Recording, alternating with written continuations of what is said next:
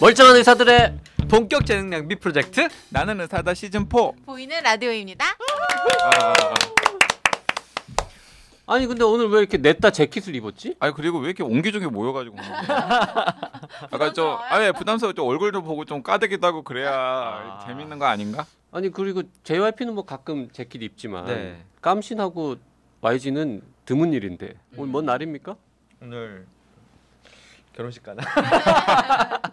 오늘 좀 있어빌리티를 아, 추구하는 그럼요. 방송이라서 아, 저는 네. 아침에 입을 옷이 이거밖에 없었어요. YG는 모르겠고 오늘 깜신이 어, 양복에 넥타이까지 메고 온 이유가 있습니다. 주인공 아닌가요 오늘 방송? 오늘 아, 사실 깜신이 시즌 2 하나 시즌 2나 시즌 3 응? 주로 이제 전문가로 많이 출연하다가 사실 전문가로 출연하다가 아, 시즌 4부터 요즘은 거의 그냥 MC로 그렇죠. 그렇죠. 음. 출연하고 있지 않습니까? 음. 근데 오늘은 정말 간만에 전문가로 출연하죠. 아 간만에 그것도 부정을 못하겠어. 이비인후과 전문가가 어, 아니에요. 코, 귀 이런 전문이 아니라 아 음. AI 전문가. AI 전문가. 아 음, AI. 막 되게 막 인공지능. 막 SF 같고 음. 막 이런 건데 그러고 있네요. 근데 깜신이 AI 전문가 맞습니까? 그렇죠.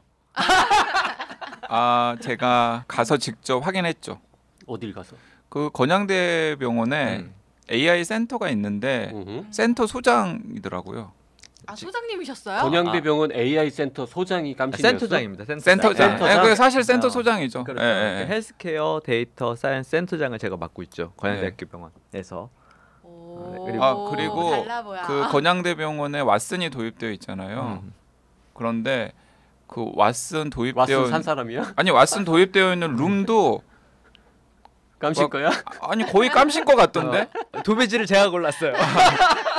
아니 그냥 그 자기가 아, 무런 터치도 받지 않고 아뭐 건양대병원까지 왔는데 왓슨 룸 한번 구경할래?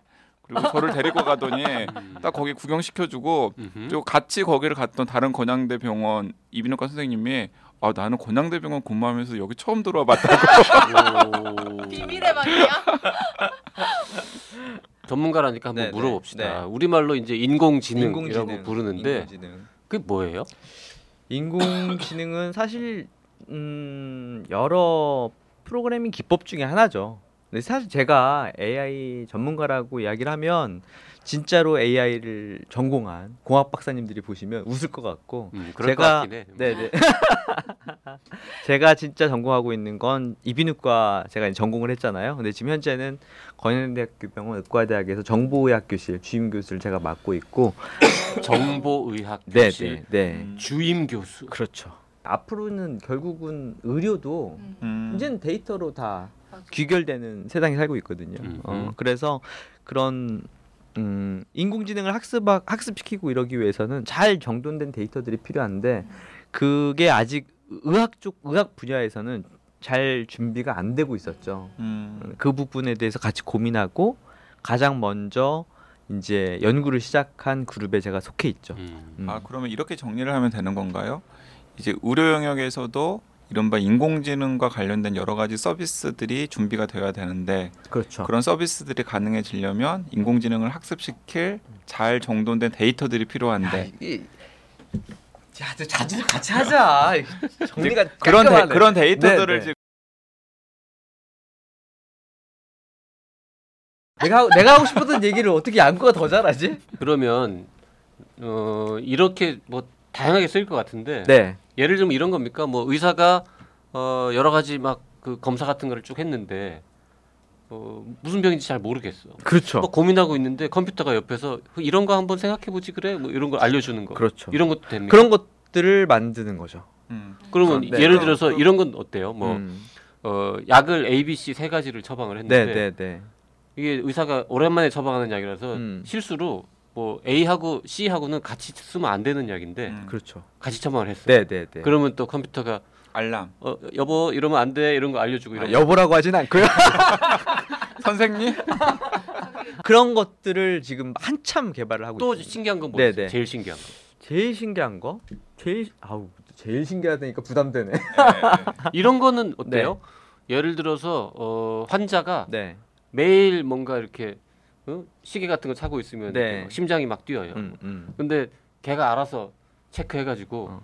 갑자기 알람을 막 울리면서 너 심장 부정맥이 좀 생긴 것 같은데 병원 한번 가보지 그래. 뭐 그런 이런 거. 것들 어. 이런 것들이 됩니까? 다 포함되는 음, 겁니다. 음. 그러니까 예전에는 병이 발생해야 알 수 있었던 것들. 그러니까 이를테면 뭐 중환자실에서 심장 마비가 음. 와가지고 이제 우리 CPR이라는 단어 다 알아들으시죠? 자, 이- 네. 시- 이거 뛰어 올라가가지고 심폐소생술을 해야 되는 이런 이벤트들을 이제 그때는 뭐 아직까지도 대부분 사고가 발생하고 심장이 멈춰 서면 그때 간호사가 뛰어가가지고 환자 상태 확인하고 의사를 호출하면 의사가 달려가서 그 다음에 이제 음. 일이 벌어졌었는데 최근에 이제 의료 인공지능을 통해서 하는 일들은 환자가 심장 마비가 올 것 같은 사인을 음. 10분, 20분 먼저 발견하는 거죠. 인공지능이. 인공지능이. 예, 그 예. 마이너리티 리포트 같은 거. 그런 거죠. 음, 음. 그런 일들을 해내는 게 그걸 깜신이 한다고? 그런 일들을 제가 이제 연구하고 있습니다. 아 하고 싶다고? 음. 그 패혈증이라고 되게 이제 무서운 거 있잖아요. 균, 그렇죠. 음. 예? 균 세균이 혈액에 돌아다니는 거. 뭐 이런 것도 미리 네. 여러 가지 검사 결과들을 종합해 가지고.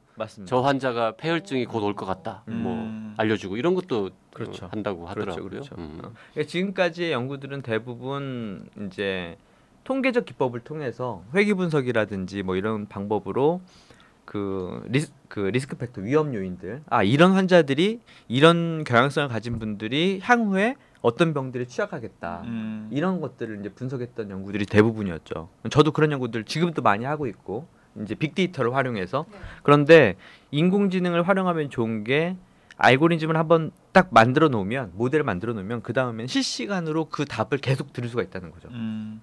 여기 약간 근본적인 지- 음. 질문이 생겼어요. 아니 이비인후과 전문이잖아. 네. 근데 이비인후과 전문인데 어. 왜 정보의학 교실의 주임 교수고 인공지능 전문가를 꿈꾸면서 어. 지금 여러 가지 공부도 하고 준비도 하고 연구도 하는 겁니까? 아니 근데 제가 정보의학 쪽을 시작한다고 했을 때 가장 많이 지- 들었던 질문이 그거예요. 아니 예. 이비인후과 전망 좋은데 왜 자꾸 아 전망이 안 좋은 건 아니죠. 아 전망은 그러니까- 계속 좋죠. 음. 네, 왜? 계속 경쟁 경쟁에서 전공의들이 들어오고 있고 괜찮은데도 불구하고 저는 근데 일단은 우리 우리 어렸을 때 꿈은 과학자 아니었나? 나는 아니었어요. 예, 아니 우리 세대 아니시잖아. 우리 세대 꿈은 과학자였지. 우리 세대 꿈은 어, 과학자였잖아. 나도 나도 꿈이 과학자였지. 어. 우리 세대는 과학에 대한 그 로망. 로망 음. 이게 가슴 안에 있거든. 그래서 음. 그거를 한번 실현해 보고 싶었어요. 음. 어 그래서 그리고 또 나는 이제 계속 아마추어지만 계속 뭔가 개발을 하고 프로그래밍을 하고 음. 이런 일들을 해왔던 터에 의료 쪽에서 음 이런 기회가 이제 가까워진 거지. 오늘 이 방송을 준비한 진짜 근본적인 내용은 아 이제 이제 얘기하는 그쵸. 거야? 아 네. 깜신이 연구하고 있는 AI 의료 인공지능 관련해서 뭘 대체 뭘 하고 있는 음, 건지 음, 음. 이게 정말 인류의 건강과 생명과 이런 거를 지키는데 이바지 진짜 할 수 있는 그런 연구인지 검증하려고 불렀습니다. 그러니까 인공지능 뭐 혹은 의료 인공지능에 대한 총론은 이제 네. 됐고 네, 그거는 네, 뭐 네. 다른 전문가도 많으니까 음. 오늘은 깜신 음. 어, 깜신 박사님 깜박 모셨으니까 깜박. 어, 그 지금 실제로 무슨 연구를 네. 하고 있는지를 들어보고 뭐? 근데 그게 되게 중요한 게 어쨌든 깜신 그 명의 깜신 만나려고 그 건양대병원 이비인후과 찾아간 분들은 깜신이 진료나 수술을 상대적으로 줄였을 것 아니야. 아 그렇죠. 그렇죠. 많이 줄였죠. 어 그러면 깜신을 못 보는 거 아니야. 아니 이제 진료 있는 날 오시면 되잖아. 근데 어쨌든 진료 있는 날 어. 숫자가 확 줄어든 건 맞는 거죠. 질- 그렇죠. 음, 아, 진료 안 그러니까. 하는 날 대체 그럼 뭘 진료 안 하는 날 도대체? 뭘 하고 있는 거지? 오늘 그 얘기 하려고 이제 어. 뭘 하는지 연구하고 있어요. 그러니까 지금 우리 병원이 많은 데이터를 가지고 있다고 얘기하는데 데이터가 다 진료를 위한 음. 진료를 그러니까 예전에 봤던 환자를 다시 볼 때 기록을 기억을 다시 이제 되새기기 위해서 만들어진 의무 기록 형태의 데이터들이다 보니까 의료 인공지능을 학습하기에는 여러 가지로 많이 맞질 않아요 용도가 음. 목적이 그게 아니었기 때문에 거기에 쓰임이 적절하지 않은 거죠. 그래서 지금 어 너무 전문 용어 들어가면 전문가처럼 보이려나? 아, 일단 일단 해봐요. 어. 예.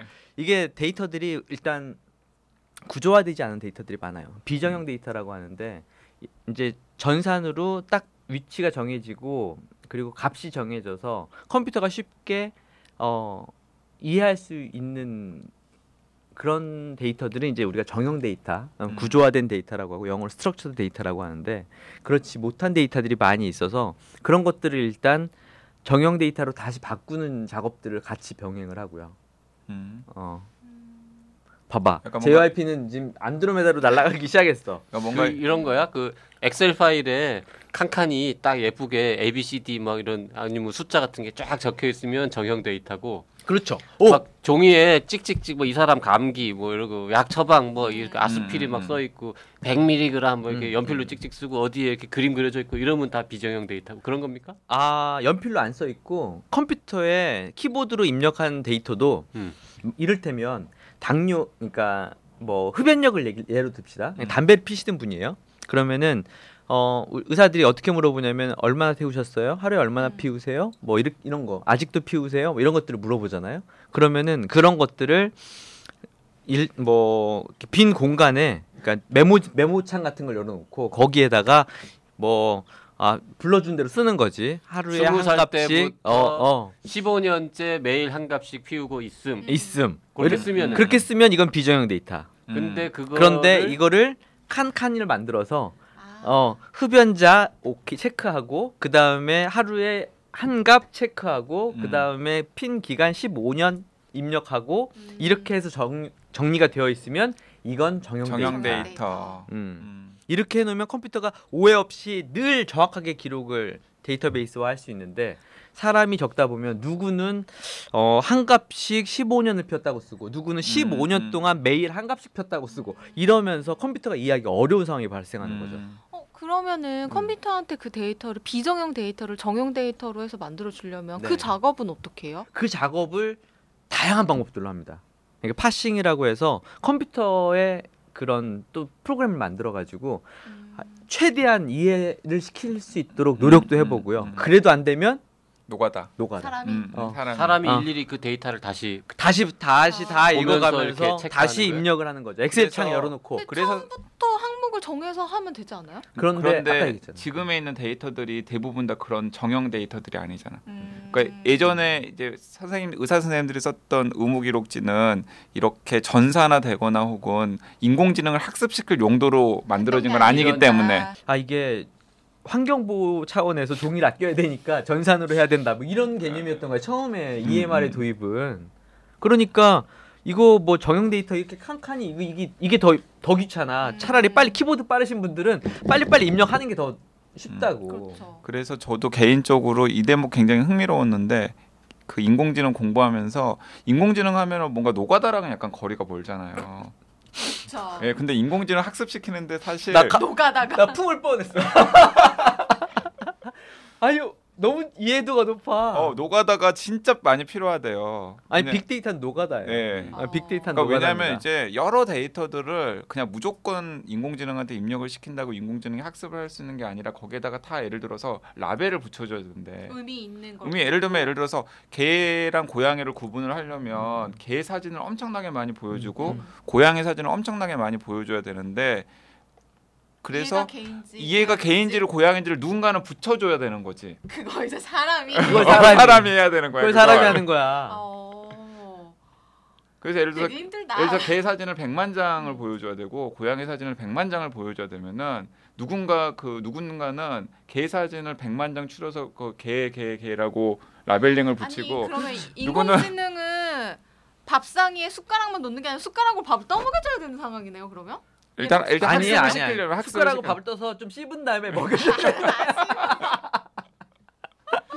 그래서 그 정도 예, 상황이야. 그래서 인공지능이 노가다랑 관련이 없는 게 아니라 노가다가 뒷받침을 해줘야 그렇지. 인공지능이 학습을 할 수 있다. 그러니까 근데 그 노가- 인공지능이 오면 인공지능의 시대가 도래하면 일자리가? 사라진다고 하는데 내가 보면 새로운 일자리가 아 새로운? 일자리는 새로운 아니, 일- 노가다 새- 근데 일자리. 새로운 노가다 일자리가 창출되는 거지.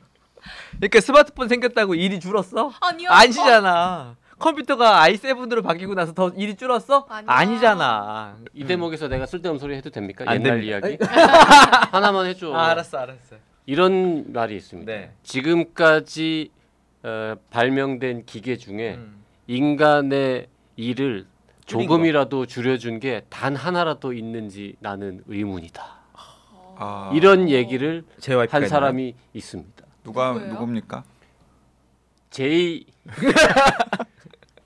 JSM이 했어요. 아, 제존 스튜어트 밀. 아, 존 스튜어트 밀이 그런 얘기를 했군요. 천 그러니까 19세기 한 중반. 그러니까 음. 우리가 생산성은 올라가는 건지 몰라도 정말 인류를 편하게 했느냐 그건 정말 의문인 것 같아요. 맞아요. 어, 지금도 개고생 하고 있었습니까 제가? 그러면 그 현재 지금 본인이 하고 있는 네, 뭔가 프로젝트들이 네, 네. 몇개 있잖아. 그 아, 중에서 여러 가지 하고 있죠. 제일 중요한 것 중에 음. 하나 그 음. 뭐약 처방 잘못되는 거 뭐 바로 잡아주는 아. 뭐 이런 거 연구한대. 아, 그, 아, 네, 네. 그거 얘기 네, 좀 네. 해봐. 아, 그, 그거 얘기할까요? 음. 아, 제일 마지막에 깔려고 그랬는데, 아, 아. 예. 그게 일반인들이 사실 제가 하고 있는 연구 중에서 가장 그래도 일반 대중분들이 네. 이해하기 제일 쉬운 걸 것 같아요. 음. 어, 의사들이 처방을 할때 음. 생각보다 실수를 많이 합니다. 어, 저는 그거 현장에서 본 적 있어요. 의사들이 제가 이거 과제를 심사받으러 들어갔을 때 심사위원분들이 처음에 의아해하고 이해를 못했어요. 왜 아니, 의사가 어, 아니 저 맨날 병원 가서 처방받는데 제 약이 실수일 수도 있다는 얘기입니까? 뭐 이렇게 반문하시는 심사위원도 계셨어요. 아, 그 심사위원들 중에는 의사들은 없었고. 네, 의사는 없었어요. 음. 네, 네. 의사들은 다 이해할 거예요. 음. 그런데 제가 그랬죠. 제 주위에는 의사들 제가 진료를 10년 넘게 했는데 저 말고도 저보다 10년 더 하신 선배님들도 여전히 여전히 매일매일 실수를 하고 계시다고 저한테 고백을 하십니다. 그 음. 통상적으로 어떤 실수를 하는 거예요? 아, 딱 많아요. 그게 종이에다가 연필로 쓸 때의 오류 패턴들하고 이게 컴퓨터에다가 네. 입력할 때 패턴이 조금 다르긴 한데 요새 요새 얘기 옛날 컴퓨터. 옛날 얘기 하면 아, 안 돼. 요새 아. 얘기는 깜신이. 아 옛날 얘기 옛날 얘기 얘기 해주세요. 옛날 얘기 옛날에는 해주세요. 옛날에는 연필로 쓰는 거. 연필로 쓸 때는 어. 어떤 사랑은 연필로 아니, 쓰세요. 뭐 이런 것도 아니고. 아니 그 옛날 연필로 사람 쓰던 얘기 얘기부터 들어야 돼 우리가 지금. 옛날에는 어떤 약을 100mg이라고 이렇게 썼는데 이거를 보는 사람이 100 마이크로그램 이라고 아. 받아들인다거나 음. 아니면 보통 수많은 약들이 또 소수점으로 되잖아. 음. 그 2.5mg 이러고 처방을 했는데 연필 쓰다 보니까 점을 너무 조그맣게 찍어가지고 25mg. 25mg으로 처방이 된다거나. 그거 진짜 그거 너무 심각한 부작용을 일으킬 수 있는 거죠. 거잖아요. 아니 네. 100mg이 100 마이크로그램으로 실수로 처방이 되는 건 안전하기라도 하지. 음. 그니까 거꾸로 100 마이크로그램을 마이크로그램 처방하려고 되면, 했는데 죽죠 그러면. 100mg을 처방했다고 해봐. 음. 그러면 사망 사고 난다. 근데 보통 근데 그 병원 내 병원 내에 있는 그 약 조제하시는 약사분들이나 네. 혹은 밖에 외부의 약사분들이 어 이상하다 라는 그 체킹 시스템이 그래도 있죠. 있습니다. 있지 않나요? 근데- 있어서 지금 근데 사고가 날라면 그걸 또 싹 피해가서 아. 또 약사도 그걸 못 걸러내는. 아니 진짜로 여전히 그런 일들이 발생을 해요. 그러니까 키보드로 우리가 10을 입력을 해야 되는데 공 하나를 잘못 누른다거나 아, 수- 아. 그런 일 충분히 어, 가능하죠. 100이 된다거나 아니면은 이런, 100을 눌러야 되는데 10만 딱 누르거나. 10만 누른다거나 그건 안전하지. 음, 저런 안전하지. 것도 있죠. 음. 이렇게 목록에서 고를 때 네. 이렇게 마우스로 1번부터 10번까지 중에서 으르르 움직여갖고는 4번이라고 킥 눌렀는데 힐한번 오 번이야. 돌려 하다가 보니까 5번이 오번 클릭되는 맞습니다. 경우 이런 것도 맞습니다. 있잖아요. 네, 네, 네. 어. 아니, 실제로 그런 일들이 있어요. 실제로 그런 일들이 있는데 지금 현재 안전 장치들은 이제 너무 또 놀라실까봐. 그러니까 어, 이게 어떻게 설명해 드려야 될네 어떻게 안전 장치가 있냐면 일단은 간호사가 그 밖에서 처방전을 줄 때 한 번 다 검수를 합니다. 음. 아 왜냐하면 간호사는 어쨌든 간에 항상 비슷한 약들이 처방이 네, 되니까 교수님하고 손발을 계속 맞췄기 때문에 어. 어. 교수님 이거 평상시에 처방하시는 거 좀 다른데 맞아요라고 음. 이 얼러 사인을 한 번 줄 수 있는 역할을 하고요. 음, 음. 네. 그런데 거기서 걸러지지 않고 바깥으로 약국으로. 약국으로 나가는 경우도 있어요. 아. 그러면 약국에서 다시 전화가 옵니다. 음, 음. 음. 역- 교수님 처방에 용량이 이런 너무 용량이 많은데요. 음. 어. 너무 많은데요. 아이한테 너무 많은 용량이 나가는데요. 내지는 너무 적은데요. 음. 확인 부탁드립니다라고 아, 전화가 와요. 그런 전화 받으면 네. 상당히 어 당혹스러워. 그렇겠다. 날씨 뜨거운데 자주 반복되다 보니까 이런 일들이 많이 반복되진 않아도 있을 수 있는 일이라. 일주일에 한 번 이상 반복되거든요. 근데 어. 당연히 있을 수 있을 것 같아요. 네. 왜냐하면 사람이 하는 일이니까. 네, 네, 네. 그래서 근데 문제는 이게 간호사가 바뀌었다거나. 그래서 간호사가 만약에 교수의. 어, 실수를 체크하지 못한 상태에서 약국으로 갔는데 약사도 새로 오신 분이어서 교수님이 불편해. 친한 교수였으면 연락을 한번 쉽게 드릴 텐데 음. 아 이게 아직 그분하고 나의 관계가 음흠. 누구의 실수를 지적하기가 좀 불편해. 내지는 그 교수가 성격이 되게 나빠. 그럴 수도 음. 있죠. 그래서 전화해가지고 이거 뭐 20mg 처방하신 거 맞나요? 이러는데 교수가 막 그런 거 할 때마다 맞지 그럼. 아. 아, 이러고 이러고 그럴 수 아, 있고 아, 그럴 수 아. 다음번에 다음에 못해. 전화 그렇게. 못 하는 거지. 음. 어. 그런 일도 있어. 아이 그런 충분히 있을 수 있고요. 그리고 또 약사들도 면허를 딴 지 얼마 안 된 분들은 그렇게 잘 몰라. 음. 어 이게 이상한 건지 아닌 건지. 어. 그 약도 종류가 워낙 많으니까. 음. 예, 약 음. 종류가 너무 그렇죠, 많으니까. 그렇죠. 그래서 이걸 다 그 안전장치를 다 피해 가서 환자한테까지 투여가 된 경우도 실제로 발생을 하고 음. 음. 가끔 우려 사고잖아. 우려 우려 사고가 발생해서 뉴스에 네. 나오는 경우도 있죠. 음. 네, 그게 건수가 상당히 상- 생각보다 많아요. 그런데 네, 그 깜씨는 무슨 일을 하고 있냐고. 그거를 음. 어떻게 하면 병원 밖으로 의사의 실수가 나가지 않, 나가기 전에 음. 수정할 수 있게 하겠느냐에 대해서 연구를 하고 있습니다. 음. 아, 약물 처방이 약- 잘못된 거를 그렇죠. 사전에 그- 알아낼 수 있게끔 약물? 오류 처방을 막는 프로그램을 개발하고 있는 거죠. 어떻게 가능할지 모르겠네. 가능해요? 이거를 음 이걸 인공지능 바둑 학습시키듯이 학습을 시키고 있어요. 음. 아 이런 건가? 그러면 잘된 처방을 네. 한 100만 건을 컴퓨터한테 가르쳐 줘. 그렇죠. 음. 그러면 음. 정규 분포에서 너무 벗어나는 숫자가 나오면 알람이 뜨는 거야. 아저씨 이상한데요 이렇게 얘기하는. 그렇죠. 음. 그런 거야? 말로 하면 되게 쉽다. 근데 이게 사람마다 약이 다르게 처방이 될 거고 뭐 병마- 아이 병마다도 어 다를 병마다도. 다를 음. 거고 아이인지 어른인지에 따라서 다르고 뭐 노인 연령 이런 거 되게 수많은 변수가 있을 텐데 이걸 어떻게 AI가 학습을 해요? 그런 것들을 전부 다다 가르치는 거예요. 그러니까 그 노가다를 하는 거구나 아, 또 한마디로 노가다. 얘기해서. 노가다 를 하죠. 노가다를 해서 그런 그 옳은 처방과 틀린 처방들을 케이스에 그런 데이터들을 다 가르치는 거예요. 그러니까 어... 특정 열 음. 음. 특정 성별의 특정 연령대의 특정 질환에 가장 이상화된 처방전을 음, 음. 한 엄청나게 많이 학습을 시키고 그렇죠. 음. 또 비슷한 케이스를 그렇죠. 계속해서 반복해서 쌓는다는 음, 거군요. 음. 그러니까 어 아까 그 방어막 중에 하나 설명을 네. 제가 덜 드리긴 했는데 DUR이라고 해서 심평원에서 하고 있는 그런 음. 어, 어, 그 네, 그건 심사평가원이 TV 광고도 하는 네. 하는. 그거. 그리고 음. 그건 약국에서도 종종 이렇게 음. 이런 지적질을 약사님이 하시잖아요. 네 네 네 어 저기 근데 지난번 병원에서도 뭐 약 처방 받으신 거 있었는데 그건 다 드신 건가요?라든지 음. 뭐 이런 얘기 하잖아요. 맞아요. 그게. 뭔가 네. 다 정보들이 서로 왔다 갔다 맞습니다. 하니까 가능한 네네네. 일이잖아요. 제가 약이 얼마나 남아 있는지도 음. 다 아시고. 그러니까 음. DUR 서비스도 상당히 좋아요. 음. 그러니까 서로 약 상호작용도 알려주고 어, 그런데 딱 하나 이제 제한적인 게 이거는 그 딱 약에 대해서만 봐요. 약의 용량이나 음. 상호작용만 보거든요. 그렇다 음. 보니까 네. 음 이를테면 이런 거지. 환자의 체중이라든지 환자에 대한 상태가 고려되지 않은 거예요. 아 그래요. 아. 간단한 거구나. 그러면. 그러니까 뭐 예를 들어서 예를 들어서 음. 소아한테 약을 처방할 때 소아가 왔는데 애가 써니만 해. 음, 음. 아이고 발육이 좋아. 큰 어, 녀석일세 어. 크게 된 그러면 이 써니 아이에게 우리가 소아 용량을 주는 게 맞냐? 성인 용량의 약을 주는 게 맞냐? 응? 성인 용량을 주는 게 주는 게 유주얼리 맞죠. 맞겠다고 보이죠. 어, 지금은 그러니까 신장이나 체중 같은 걸 감안해서 의사 선생님들이 처방을 해주잖아요. 그렇죠, 그렇죠. 음, 음. 네, 그런 걸 감안했을 때 발육 상태가 좋아서 뭐 초등학교 5학년인데 이미 엄마랑 덩치가 똑같아. 음. 그러면 엄마랑 약을 비슷하게 줘야 되는 상황이 그렇죠. 발생하는 거죠. 음. 그러면 DUR에서는 이거를 다 얼럿을 주죠. 아 어린아이니까 아. 어린아이니까 음. 애한테 너무 용량이 과해. 아. 근데 깜신이 지금 개발하고 있는 거는 거기에 체중 키를 이런 다게다 들어가니까 음. 저절로 그럴 때는 오케이 음 잘했어 이러고 넘긴다라는 거. 그렇죠. 어. 거꾸로 그 아이한테 소용량만 주면 야 얘는 12살이지만 어른 몸무게인데 약 좀 더. 주지 그러니라고 알려주고 음. 지금 그러니까 신장 기능이 나쁘면 약을 용량을 줄여서 주거든요. 네. 그렇지.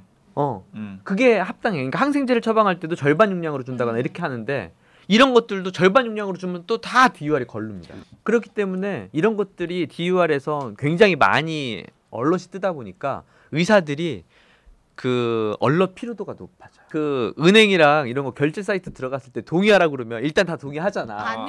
읽고 일단 동의하죠. 병원에서는 알람이 울리잖아. 그럼 제일 먼저 하는 일이 끈다. 흔히 문제인데 예, 너무 알람이 많아지니까 음. 알람이 울리면 제일 먼저 하는 일이 일단 끕니다. 음. 어. 음. 시- 실제로 그렇거든요.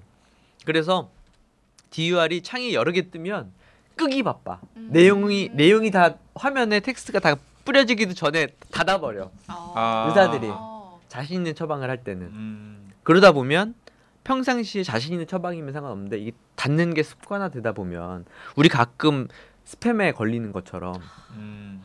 정말 중요한 얼럿이 있었는데도 불구하고 놓치는 경우가 발생하는 거죠. 그게 수 있죠. 언론 피로도의 무서운 점이거든요. 음. 음, 그러면 지금 깜신 개발하고 있는 그 AI는 그 알람은 줄여주면서도 그렇죠. 더 정확한 처방을 유도하는 그런 음, 그걸 만들고 있는 거네요. 거예요. 그러니까 얼럿을 줄여주면서 횟수 음. 자체는 줄여주면서 정말 필요한 얼럿의 빈도는 높여보자. 이게 지금 제가 하고 있는 연구의 음.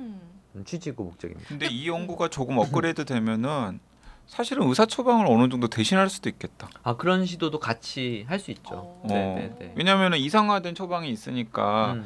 이런 연령대 이런 신체적 특성을 가지고 있는 음. 분에게 이이 질환에는 이런 정도의 음. 그 처방이 이상적인 처방이다라는 걸 공고하는 식으로 오늘은 내 방송이니까 뭐 굳이 쭈니 얘기를 안 해도 되는데 뭐 조금만 또 뭐 친구니까 얘기를 어. 해주자면 쭈니도 내분비내과 의사다 보니까 당뇨 약을 처방하는 거에 대해서 그런 학습 모델을 개발한 연구를 해요. 걔도. 어. 음, 근데 지- 지금 쭈니가 개발한 그 인공지능 모델이 거의 쭈니랑 비슷하게 약을 만들어내. 약을 처방해. 아 오. 어 그런 연구들이 실제로 지금 많이 되고 있습니다. 그럼 근데 이제 문- 쭌이 필요 없는 거야 우리? 쭈니는 필요 없어. 근데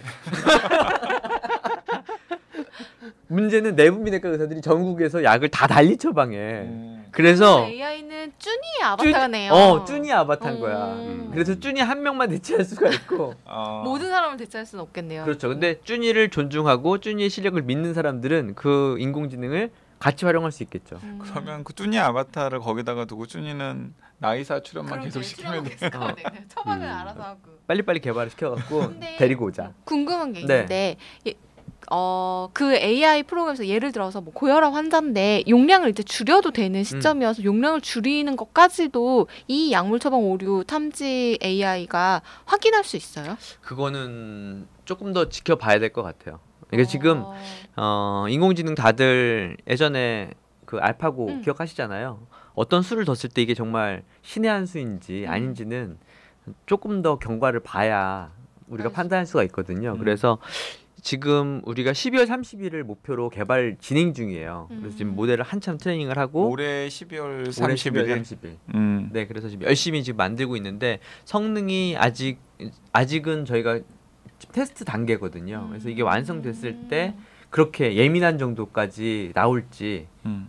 그거 어 그거는 지금 음. 아직은 우리도 장담은 못해요. 근데 이게 개발을- 이런 그 약물 처방 오류 네. 감지하는 시스템이 굉장히 중요한 게 지금 계산을 좀 제가 해봤는데 어, DUR 아까 네네. 그게 2017년에 12억 건 정도의 처방을 12억 건. 점검을 쭉 해봤는데 음. 에, 정확도가 그러니까 오류가 없는 게 99.995%는 다 올바른 처방이었던 거예요. 음. 어. 그러니까 잘못된 건 0.005%밖에 안 돼. 음. 그 되게 적어 보이잖아요. 하지만은 근데 처방 그 건수가 수- 워낙 어, 많다 어, 보니까 숫자로 따지면 엄청 많을 것 같은데. 이 0.005%가 670만 건인 거예요. 아. 문제가 있었던 것이 문제가 그러니까- 있어서 고쳐진 그러니까 것만. 와. 환자 670만 명한테 잘못 약이 갈 잘못 갈걸 뻔한 게 바로 잡아진 어, 건데 어. 이거를 그런 이런 그 바로 잡아진 거 말고 실제로 잘못된 경우들도 있을 음, 거 아닙니까? 음. 그런 거를 더 줄이는데 깜신이 지금 개발하고 있는 그렇죠. 프로그램을 어. 쓸수 있겠다. 그렇죠. 야. 그러니까 이 670만 건 때문에 괜찮다. DUR을 안쓸 수는 없는데 음. 이게 너무 많은 음흠. 99%를 어 이거 돈도 좀 되겠는데.